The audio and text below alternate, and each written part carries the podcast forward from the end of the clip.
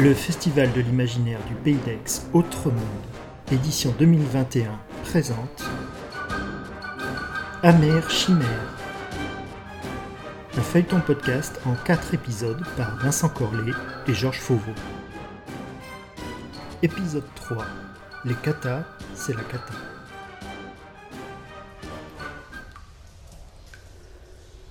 Agressive, la puissante lampe torche arrosait d'une lumière crue les parois humides de ce fétide couloir des catacombes. Elle était assujettie d'origine sous le canon à feston du fusil à micro-ondes offensive. Une arme à faire bouillir l'ennemi de l'intérieur. Elle était alimentée par une grosse batterie dorsale. Celle-ci était sanglée dans le dos de l'espionne qui venait d'en haut, infiltrée dans ce milieu humide, obscur et hostile. La commando évoquait un vrai Ghostbusters de choc. Cintrée dans son armure en Kevlar anatomique à exosquelette intégré, la démarche sûre et féline, Pauline concentrait tous les archétypes de la bombe humaine, sortie d'une novella de SF des années 80, écrite par un mal quinquagénaire, testostéroné aux apparitions de Jodie Foster, avec tout son mordant d'enquêtrice de l'étrange sur le grand écran de ses nuits blanches. Pauline semblait avoir fait ça toute sa vie mener une mission commando vers des objectifs improbables, mais forcément périlleux. Héritière du Dartec Corp, elle y était aussi une ingénieuse conceptrice et une zélée testeuse des artefacts que commercialisait la multinationale biotechnologique. Du choupinou lynx géant d'appartement au méga mécamini. Sportive, passionnée de sports de combat autant que de mécanique, d'électronique et de Lego, sans oublier les lectures, Pauline participait souvent aux entraînements de la brigade anti-émeute de Paris ou d'autres sections militaires lorsqu'il s'agissait de mettre concrètement à l'épreuve les produits de sa boîte avant le choc du terrain. Quand il avait compris ce que Pauline mijotait sur la foi d'un informateur véreux aux oreilles pointues, dont une avait été à moitié bouffée par un troll, Amos n'avait même pas tenté de l'en dissuader. Il avait simplement imposé de l'accompagner et s'adjoindre deux ou trois costauds qui n'avaient pas froid aux yeux. À sa grande surprise, Pauline acquiesça sans broncher. En son fort intérieur, elle était rassurée de pouvoir caser Amos entre deux gardes du corps chevronnés sans le lui dire.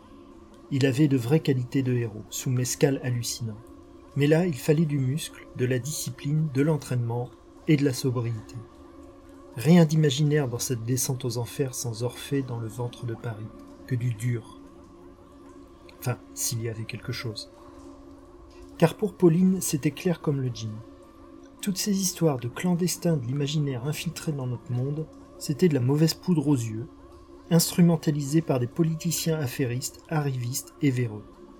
Et il laissait macérer les rumeurs sur des réseaux sociaux fielleux autour de complots mousseux dans les esprits fébriles et un peu dérangés des auteurs de fantaisie urbaine ou de podcasts frénétiques.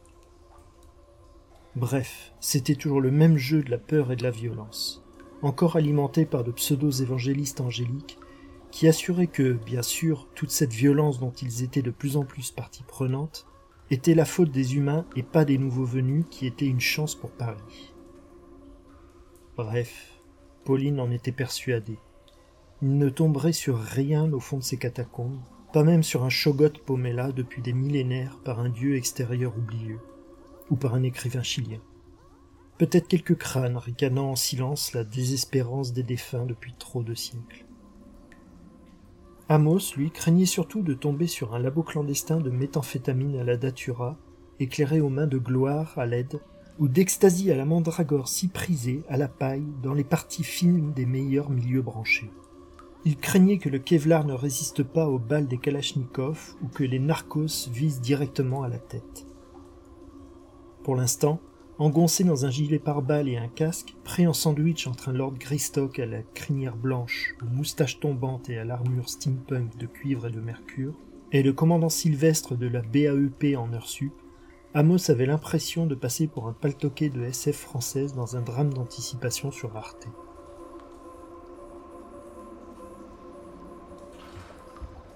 Même Amos en restait sans voix.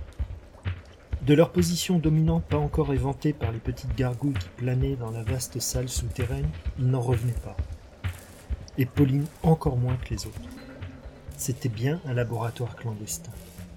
Il y avait bien de la datura, des mandragores, des mains de gloire allumées et d'autres substances illicites et artefacts maudits et interdits par le code de déontologie des mages blancs de Nouvelle-Terre. Mais, dans la fumée d'encens capiteuse s'élevant des braséros gros comme des barbecues familiaux, se dressaient aussi d'immenses diodes de métal. Elles s'annelaient d'épais disques de verre bleuté. Elles étaient raccordées à des générateurs électriques pompant en pirate au réseau public ou alimentées par des groupes électrogènes puant le gasoil. Sous les câbles électriques étaient alignés deux par deux des tables d'opération à fortes sangles de cuir unies au sein d'un même pentacle d'étoiles à cinq branches, inscrites dans un cercle et enluminées de runes terrifiantes. Entre elles évoluaient des êtres de différentes espèces, parfois tentaculaires. Certains des expérimentateurs se vêtaient des obscures toges à capuchon des nécromants. Les autres portaient des blouses d'ingénieurs technologiques. Des gnomes composaient une légion d'Igor à bon marché. Mais ce qui glaça le sang de Pauline, c'était bien ce que manigançaient ces créateurs fous. Sur ces tables de torture scientifique étaient sanglés des êtres humains autochtones ou importés, ou des créatures venues de mondes imaginaires. Avant de les sangler, elles étaient hypnotisées dans une espèce de cabine téléphonique bleue tapissée à l'intérieur de spirales en constante rotation à différentes vitesses.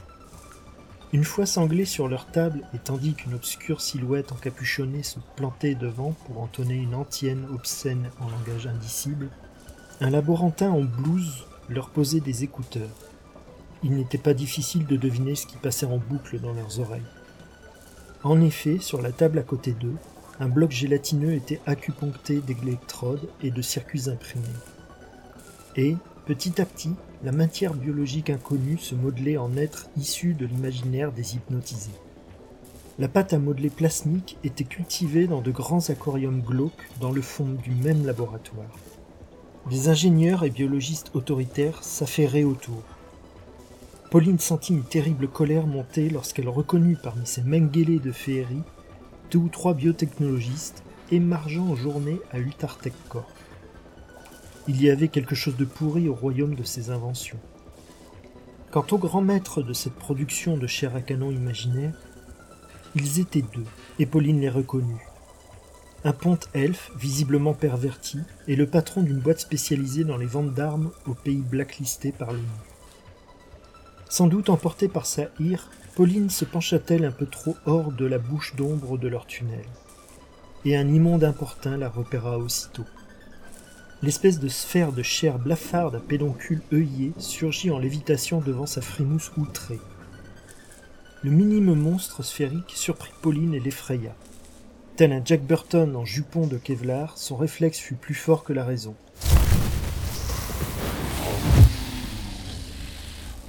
Pauline grilla sauvagement le beholder.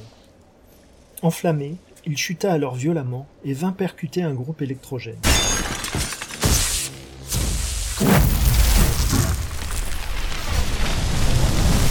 Il rebondit sur la carcasse métallique et tomba au milieu de jerrycans puant le gasoil. Ils s'enflammèrent aussitôt. Ce fut la panique en bas, ce qui fit gagner encore un peu de temps à Pauline et son équipe, malgré cet impair qui avait failli les mouiller jusqu'au cou. Pauline se tourna vers son mini-commando où seul le bleu Amos semblait paniquer un peu. Je crois qu'il faut donner l'assaut, asséna Pauline. Ce n'est pas la peine, tendit le commandant Sylvestre. Pour l'instant, il panique avec l'incendie et la diversion nous fait gagner du temps.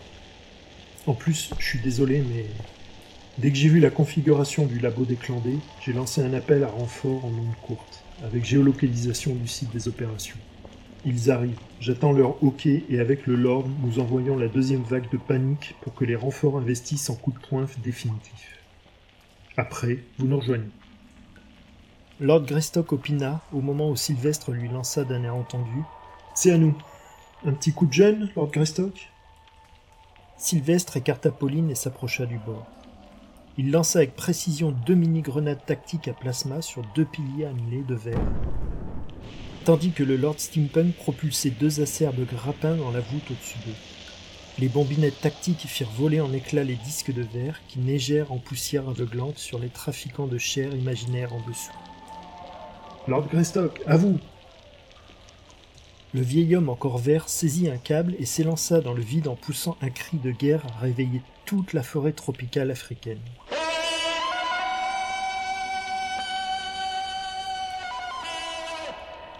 Il pendula d'un côté à l'autre un moment avec Sylvestre en araignée de compagnie sur un autre filin. Puis, lorsqu'un escadron de la BAEP investit au sol le repère en panique des passeurs de créatures d'ailleurs, il glissait rejoindre les autres combattants à une vitesse vertigineuse.